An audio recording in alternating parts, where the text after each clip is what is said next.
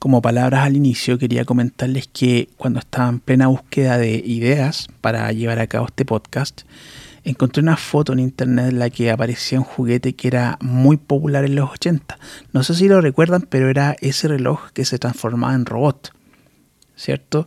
Tú lo desmontabas de la correa, era un reloj de pulsera, y lo transformabas en robot. También había uno que se transformaba en avión. En fin, cuando vi esa foto sentí una emoción súper linda. Me sentí como transportado a aquella época. Y ahí fue cuando dije, wow, eso es lo que quiero hacer. Quiero que las personas que escuchen este podcast sientan lo mismo que yo sentí. Desde esta especie de epifanía nace Retrobot. Soy Franco y no saben el gusto que tengo de dirigirme a ustedes en este nuevo proyecto de podcast, cuya única finalidad es invitarles a reflexionar sobre la cultura pop de antaño en vez de disertar sobre ella.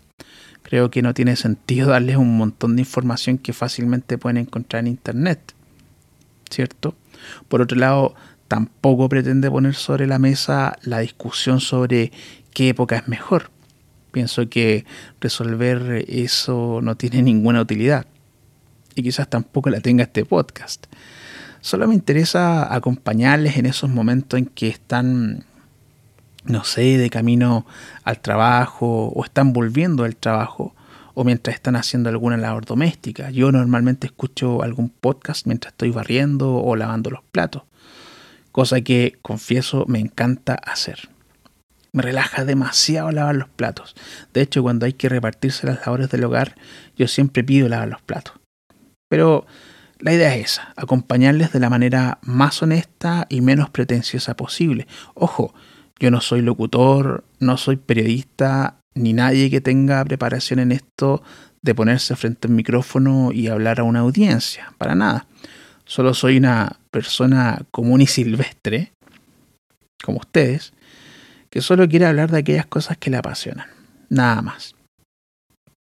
Cada semana estaremos publicando un capítulo nuevo. Tengo proyectado lanzar en esta primera temporada algo así como 10 capítulos de no más de 40 minutos. La idea es que tampoco sea algo tedioso, ¿cierto?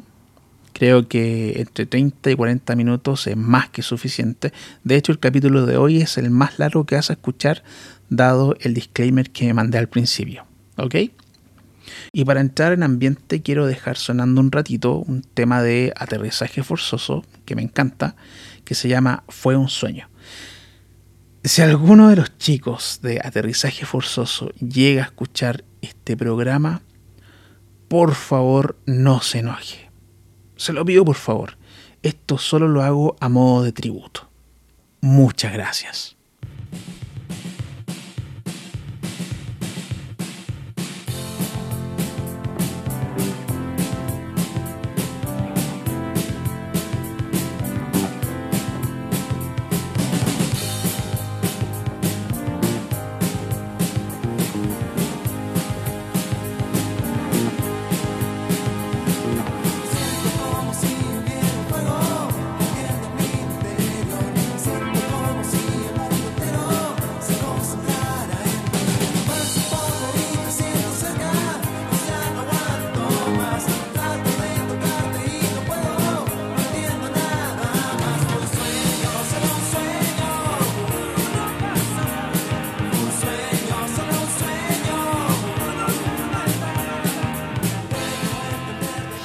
Em, y bueno, quiero comenzar este programa hablando sobre tecnología. Y bueno, porque ustedes se preguntarán por qué quiero hablar de tecnología en un programa que pretende hablar sobre cosas retro. Y eso es simple. Porque em, gracias a la tecnología es que en este preciso momento yo puedo dirigirme a ustedes a través de este programa que fue montado en un computador que tiene un sistema operativo, que se conecta a una red global llamado Internet, que llega a vuestros computadores en sus casas, que también tiene un sistema operativo, que tiene un controlador de audio al cual tú le puedes enchufar unos audífonos y puedes escucharme. Yo en este caso cité el ejemplo del computador como el proceso más básico, pero normalmente un podcast uno lo escucha en el teléfono, ¿cierto? Eh, mientras está haciendo algo más. Uno no se sienta normalmente a escuchar un podcast. Eh, por lo tanto, esto se hace a través del teléfono. Pero aún así, se entienda que el teléfono no deja de ser un mini computador que tiene un procesador, que tiene un sistema operativo, que tiene un controlador que te permite enchufarle audífonos para poder escuchar un podcast. Realmente eso, lo que quería establecer con esta analogía era que estamos hablando de lo mismo, ¿cierto? Y en ese sentido, al querer hablar de tecnología, no quiero enfocarme en los aspectos técnicos o informáticos del asunto. O sea, ¿para qué? Insisto, de eso en Internet hay un montón de cosas por si quieres profundizar. Hoy solamente quiero hablar sobre una idea que, estuve desarrollando, una cosa más bien reflexiva que, que, me vino a la cabeza sobre nuestra vida digital, ¿cierto? Y quería comenzar esta reflexión planteando la pregunta, particularmente eh, hablando sobre sistemas operativos particularmente hablando de Windows y por qué me enfoco en Windows, es simple, porque según algunos datos que pude recabar, el 70% de los computadores del mundo tiene instalado este sistema operativo, ¿cierto? Entonces, en honor a estas masividades que me dirijo particularmente a los usuarios de Windows con la siguiente pregunta. ¿Con cuál de todos los Windows comenzaste tu vida digital? La repito. ¿Con cuál de todos los Windows comenzaste tu vida digital? ¿Habrá sido con el Windows XP? ¿Habrá sido con el Windows 95, por ejemplo? ¿O habrá sido con el mítico 3.1?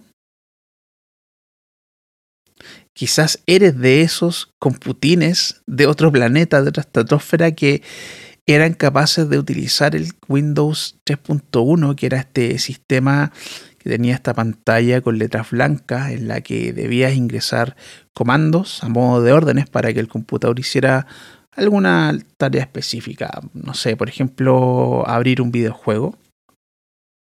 En ese sentía yo que necesitaba cierto conocimiento sobre lo básico para poder comunicarte con la computadora. ¿Cierto? Quizás eres de esas personas. Quiero que pienses en eso, que reflexiones.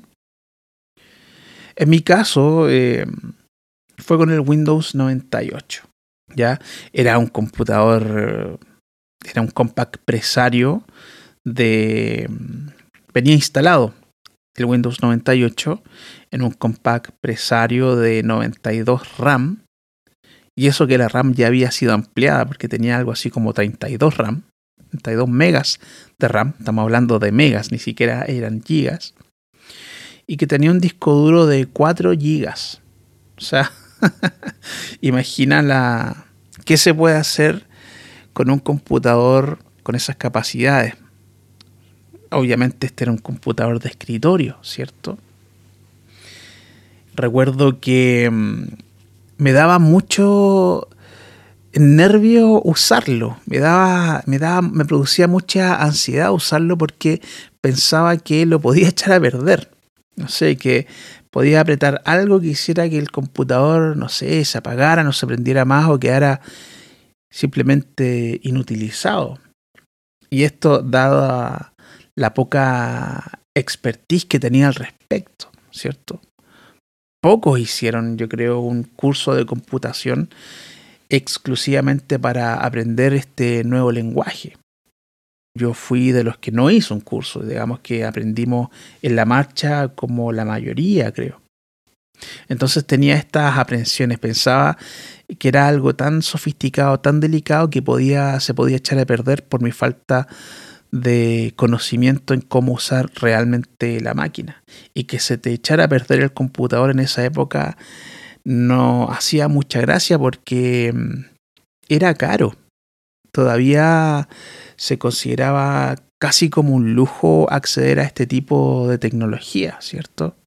Esas son las primeras sensaciones que puedo recordar de mi primer acercamiento a la tecnología digital enfocada a la informática, al uso de un computador, ¿cierto? Todo esto se dio en el contexto cuando entré a estudiar a la educación superior. Yo soy diseñador gráfico. Y claro, estando ya en la carrera, eh, me compraron el computador porque se estaba convirtiendo en una herramienta esencial en mi trabajo. Nosotros cuando empezamos a estudiar esto veníamos de usar la mesa de dibujo, ¿cierto? Eh, en la época en que yo entré, eh, la mesa de dibujo estaba igual quedando un poco relegada a ser guardada en la bodega porque estaban haciendo el, el computador como la nueva herramienta de trabajo eso entre comillas, porque ya venía desarrollándose de muchos antes.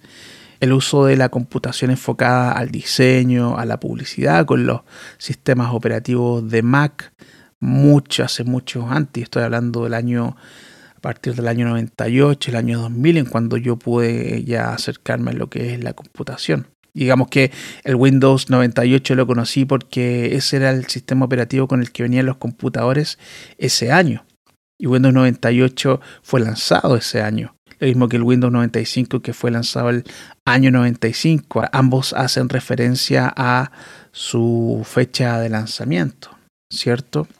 Entonces, quienes estudiamos diseño en esa época, nos encontramos en esta transición entre la mesa de dibujo y el computador. Entonces, por un lado, seguíamos haciendo cosas en la mesa de dibujo y por otro lado, estábamos aprendiendo e introduciéndonos de a poquito en el diseño asistido por computador. Ya en el segundo año ya estábamos usando el computador como herramienta exclusiva para nuestro trabajo. Como anécdota ocurría que mm, en, bueno, en segundo año todo pasando con la máquina, estábamos impresionados por todas las cosas que podía hacer. O sea, cosas que en la mesa nos tomaban tres horas hacer y con resultados ahí nomás, que lo hacíamos todo a mano. Con el computador lo hacíamos en una hora y con resultados geniales, ¿cierto? Entonces era evidente la eficiencia que nos presentaba la máquina, sobre todo en, un, en una profesión donde el tiempo eh, nunca es tu amigo.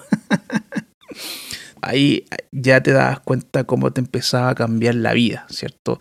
Eso siempre dándole el uso adecuado a la tecnología. Eh, pero lo que quería comentarles a modo de anécdota es que en tercer año nos tocó una profesora que resistía un poquito los cambios de pasar de la mesa de dibujo al computador. Entonces nos obligaba a volver a utilizar la mesa que usábamos en primer año. O sea, en segundo ya habíamos incorporado el computador a nuestra forma de trabajo, casi como que fuera parte de nuestro cuerpo pero en tercer año tenemos que olvidarnos de eso y volver a la mesa de trabajo. Entonces ahí estábamos nosotros con cara larga, nuevamente haciendo trabajos que tomaban horas y horas con un resultado ahí nomás.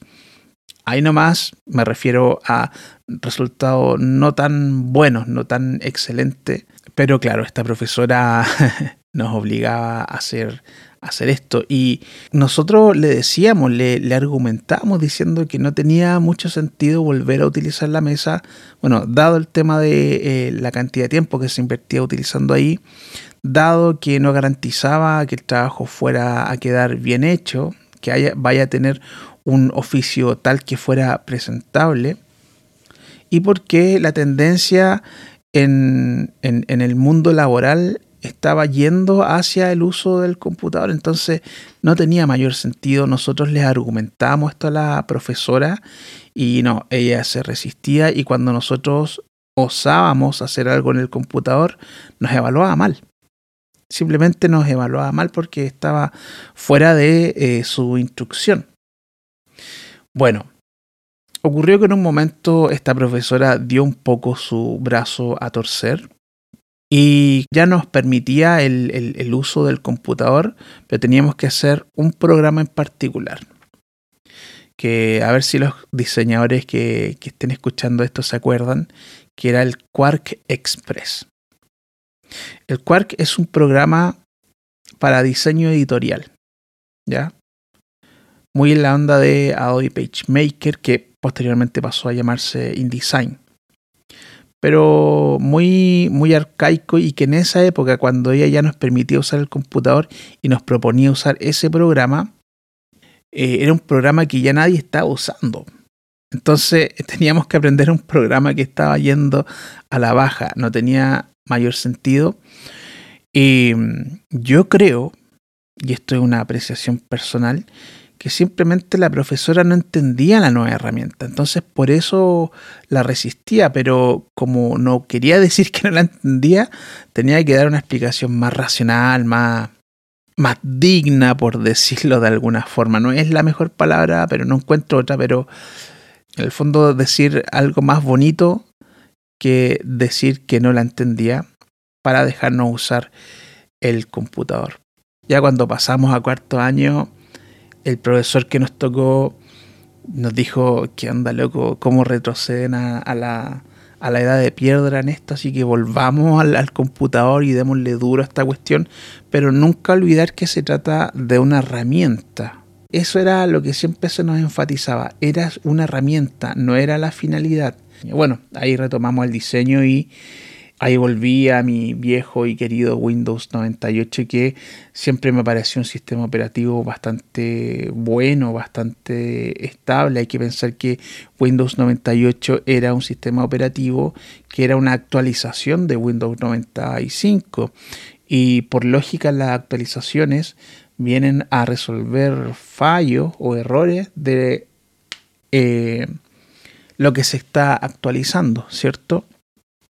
Yo me acuerdo que le instalaba, o sea, con las pocas capacidades que tenía mi computador, igual le instalaba programas pesados, le instalaba el Photoshop, eh, Illustrator, el Freehand de Macromedia. A ver si alguno, si hay un diseñador escuchando que recuerde el famoso Freehand. Estaba el Freehand 9, yo en partí con el Freehand 9, luego pasó el Freehand MX, ¿cierto? Que eran este programa de uso vectorial, o sea, que trabajaba con vectores de Macromedia, que empresa que posteriormente fue comprada por Adobe, ¿cierto? También están, a ver si recuerdan, el Authorware, que era para hacer CDs interactivos. También estaba el, el, Director, que era para hacer animaciones muy al estilo Flash. Estaba el mismo Flash, que terminó por absorber Director y que se convertiría en el estándar en cuanto a animación de gráficos vectoriales. Hasta que Steve Jobs eh, predijo su muerte no sé en qué año y tateo, así ocurrió, nunca más apareció Flash. Eh, habían otros también de otras compañías. Estaba el Corel Draw, un programa interesante, muy pesado, que consumía mucha máquina porque integraba dos mundos de lo que es el, el software enfocado al diseño que era los vectores y los píxeles, ¿cierto? Era, era, era una especie de mezcla entre Photoshop y Freehand, ¿cierto? Bueno, y no podía dejar fuera también el, Adobe PageMaker, que posteriormente pasó a ser el Adobe InDesign, que ahora es el estándar en cuanto a diseño editorial, ¿cierto? Maquetación, diagramación, diseño editorial en general. También están los que hacían modelado 3D, ¿cierto? Estaba el Poser, estaba el Bryce, el 3D Studio Max. En fin, un montón de programas de los cuales, si les interesa, puedo hacer un capítulo especial sobre software obsoleto, de los cuales tengo bastante información dada a mi área de mm, especialización. ¿cierto? Pero en resumen, siempre me pareció que el Windows 98 era bastante bueno, la verdad. Sí, la, bastante bueno. Eh, no me daba mayores problemas. O sea, los problemas que me daba era por mi falta de expertise, por, porque no sabía utilizarlo bien nomás. Pero no porque en sí mismo el sistema operativo este fuera malo, ¿cierto? Ya había mencionado en su momento el Windows 95 y me interesa volver a mencionarlo porque me atrevería a situar el origen de la vida digital como la conocemos hoy en el Windows 95, entendiendo que fue un sistema operativo donde se integraron conceptos como archivos, carpetas, básicamente aludiendo todo a que se trataba de un escritorio de trabajo, ¿cierto? donde podías tener tu vida digital organizada y ordenada. De ahí que los españoles le pusieron al computador ordenador. ya saben, los españoles siempre poniendo nombres curiosos a las cosas, ¿cierto? En fin, hay que decir también que eh, Windows no inventó este, el concepto del escritorio. Eh, y dado eso se ganó senda demanda de Apple porque fue esta empresa a través de su sistema operativo Macintosh que partieron con esta idea del escritorio. Y ese es un tema muy relevante en lo que es la informática enfocada al uso doméstico y masivo, porque estaba cambiando el lenguaje en que nos comunicábamos con la máquina, ¿cierto? Ya el Windows 95 y Macintosh presentaban una interfaz mucho más amigable y más intuitiva basada en este concepto del escritorio. Entonces ya todas las personas o la mayoría de las personas podían beneficiarse las bondades de eh, la computación sin tener que saber conocimiento más profundo, muy específico de la informática, que como sabemos es algo que uno estudia de manera formal, sin perjuicio de que uno también puede estudiarlo de manera autodidacta, pero es algo a lo que requieres tiempo para entender, no es algo que uno lo aprenda de manera intuitiva, ¿cierto? Bueno, el, Después del 98, Windows 98 apareció el famoso, a ver si se acuerdan, del Windows Millennium, que a muchos le decían el Windows Mulanium. claro, porque no, no, les gustaba, el Windows Mula, ¿cierto? Que según la opinión de muchos amigos míos informáticos, decían que era bastante estable. El único inconveniente era que requería mucho recurso de la máquina, por lo tanto hacía que el computador anduviera más lento. Y en esa época todavía los computadores no desarrollaban tanto buenos procesadores y buenos discos duros, entonces se trataba de un sistema operativo pesado andando en un computador que no estaba diseñado particularmente para ese tipo de sistema operativo. Entonces, ¿qué es lo que hacía la gente? lo desinstalaba y volvía al Windows 98, ¿cierto? Eh, más vale, como se dice el dicho, más vale eh, diablo conocido que... No, no, eh, viejo conocido que nuevo por conocer, una cosa así. No, no manejo mucho eso, esos refranes, pero ustedes me entienden.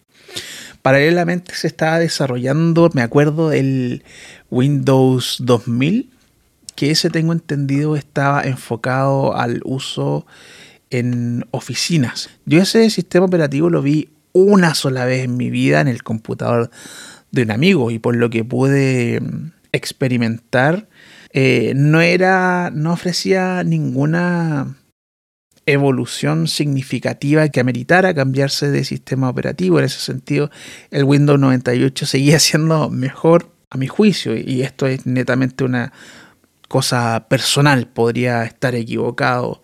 Y aprovecho a decir que todo lo que diga acá no es verdad absoluta y todo eh, lo que yo pueda decir es factible de ser refutado, así que por favor eh, tómenlo de esa forma, ¿ya? Si me equivoco, me lo pueden aclarar. Voy a abrir algunas plataformas, redes sociales, yo creo, para facilitar esa comunicación. Entonces, si me equivoco en algo, bienvenido sea la corrección, ¿cierto? Y por otro lado, les pido que tampoco se enfoquen mucho en la precisión de los datos porque este programa tampoco es para verificar si lo que estoy diciendo en cuanto a dato duro es preciso. No, simplemente los datos duros o los datos en general son para establecer un contexto de lo que digo.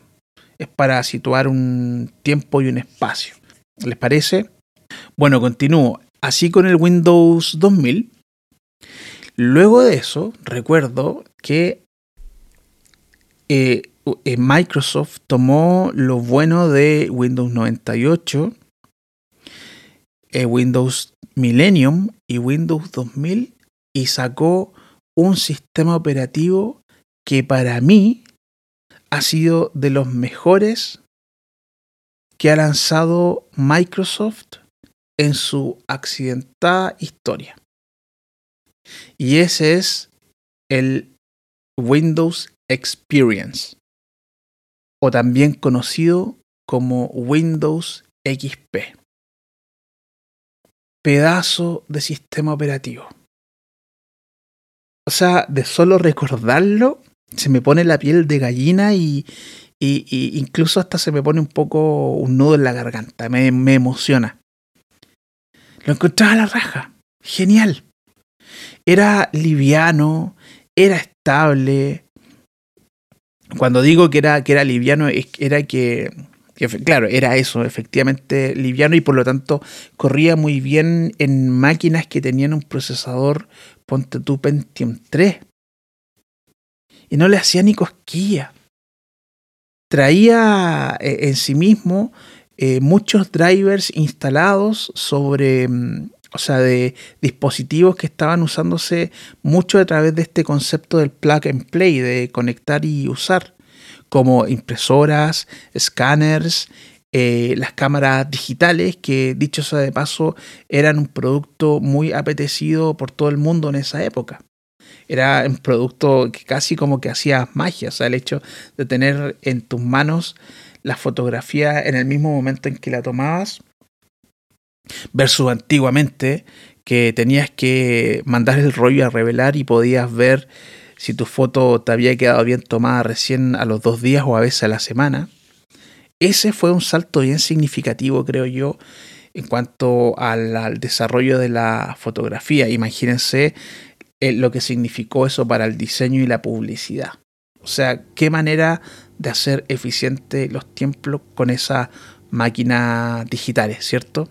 Ahora, bueno, sabemos que esa es una tecnología que está yendo eh, hacia la extinción, si es que ya no está extinta, cuando salieron los smartphones con cámara de alta definición incorporadas en su mismo hardware, ¿cierto? Que ahora es básicamente tener un estudio fotográfico en tu teléfono que llevas a todos lados. O sea, ante eso nada que hacer las cámaras digitales. Pero bueno, ese como un punto al margen. Y lo otro que traía el Windows XP era que su apariencia era menos informática y más amigable, ¿cierto? Cuando mostró esta interfaz em, de colores, básicamente eran el azul y el verde, eh, colores muy bonitos, mucho más amigables, más, más grato de ver, digamos, no tan esquelético como el Windows 98, el Windows, eh, eh, Windows, a ver, Windows 95, 98, Millennium y 2000. ¿Cierto?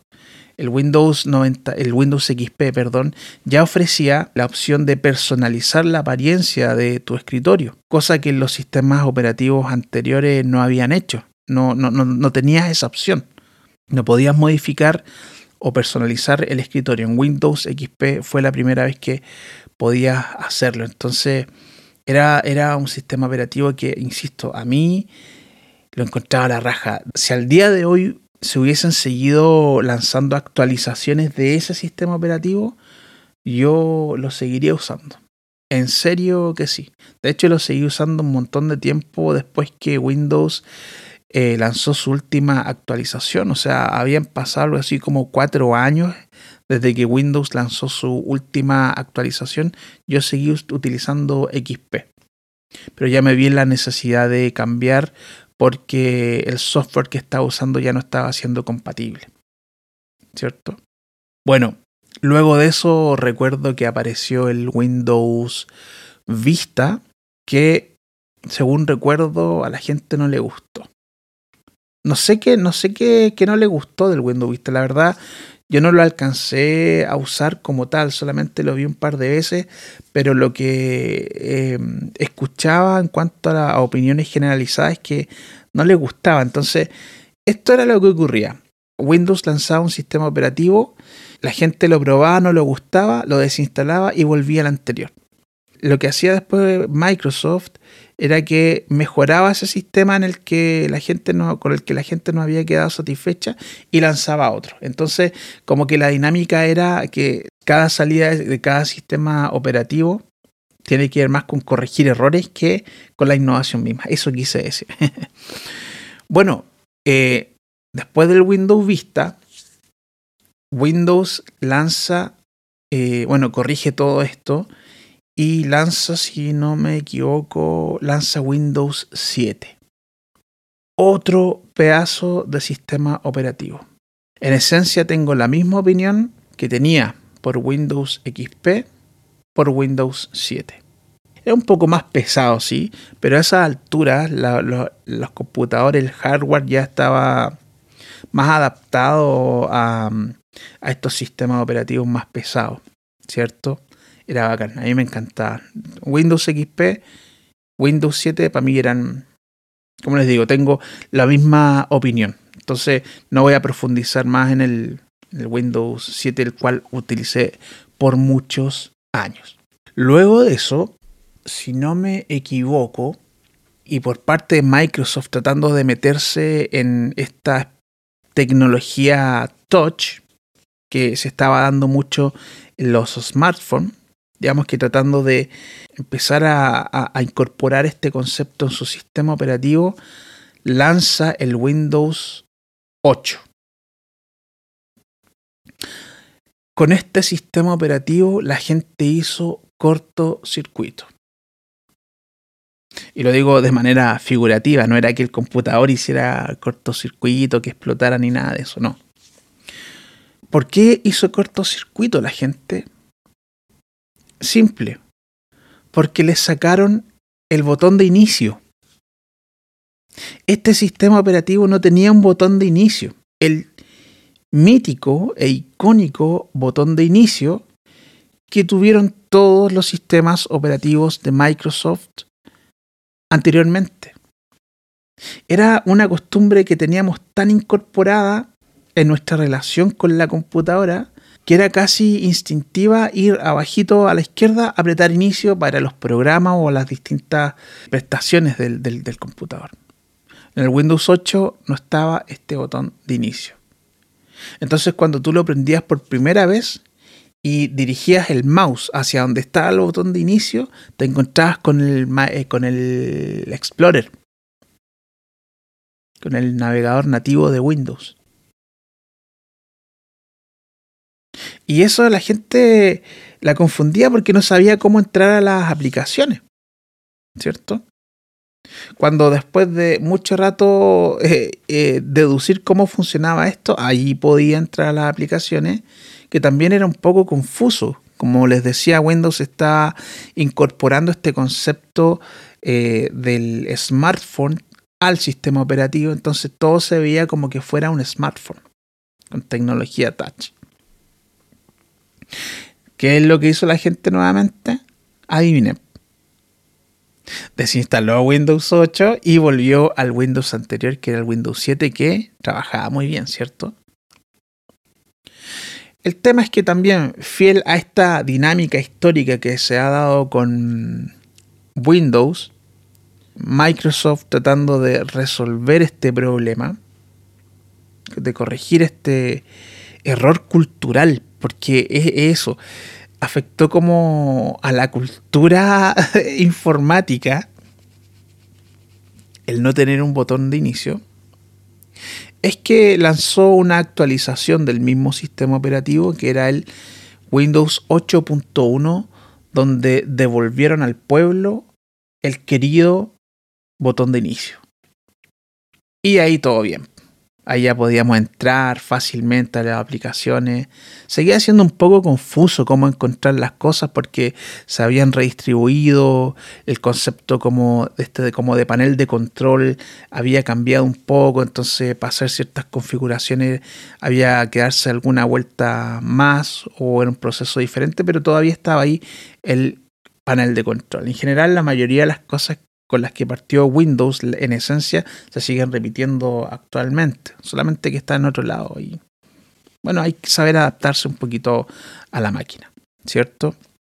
Luego de eso apareció, si no me equivoco, el eh, no sé si hay uno entre medio eh, el Windows 10 y de ahí en adelante ustedes ya son parte de la historia es muy probable que en este mismo momento, si eres usuario de Windows, tengas instalado el Windows 10.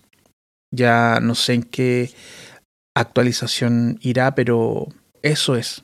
Sale el Windows 10 y el resto es historia conocida. Ustedes están siendo parte de esa historia, ¿cierto?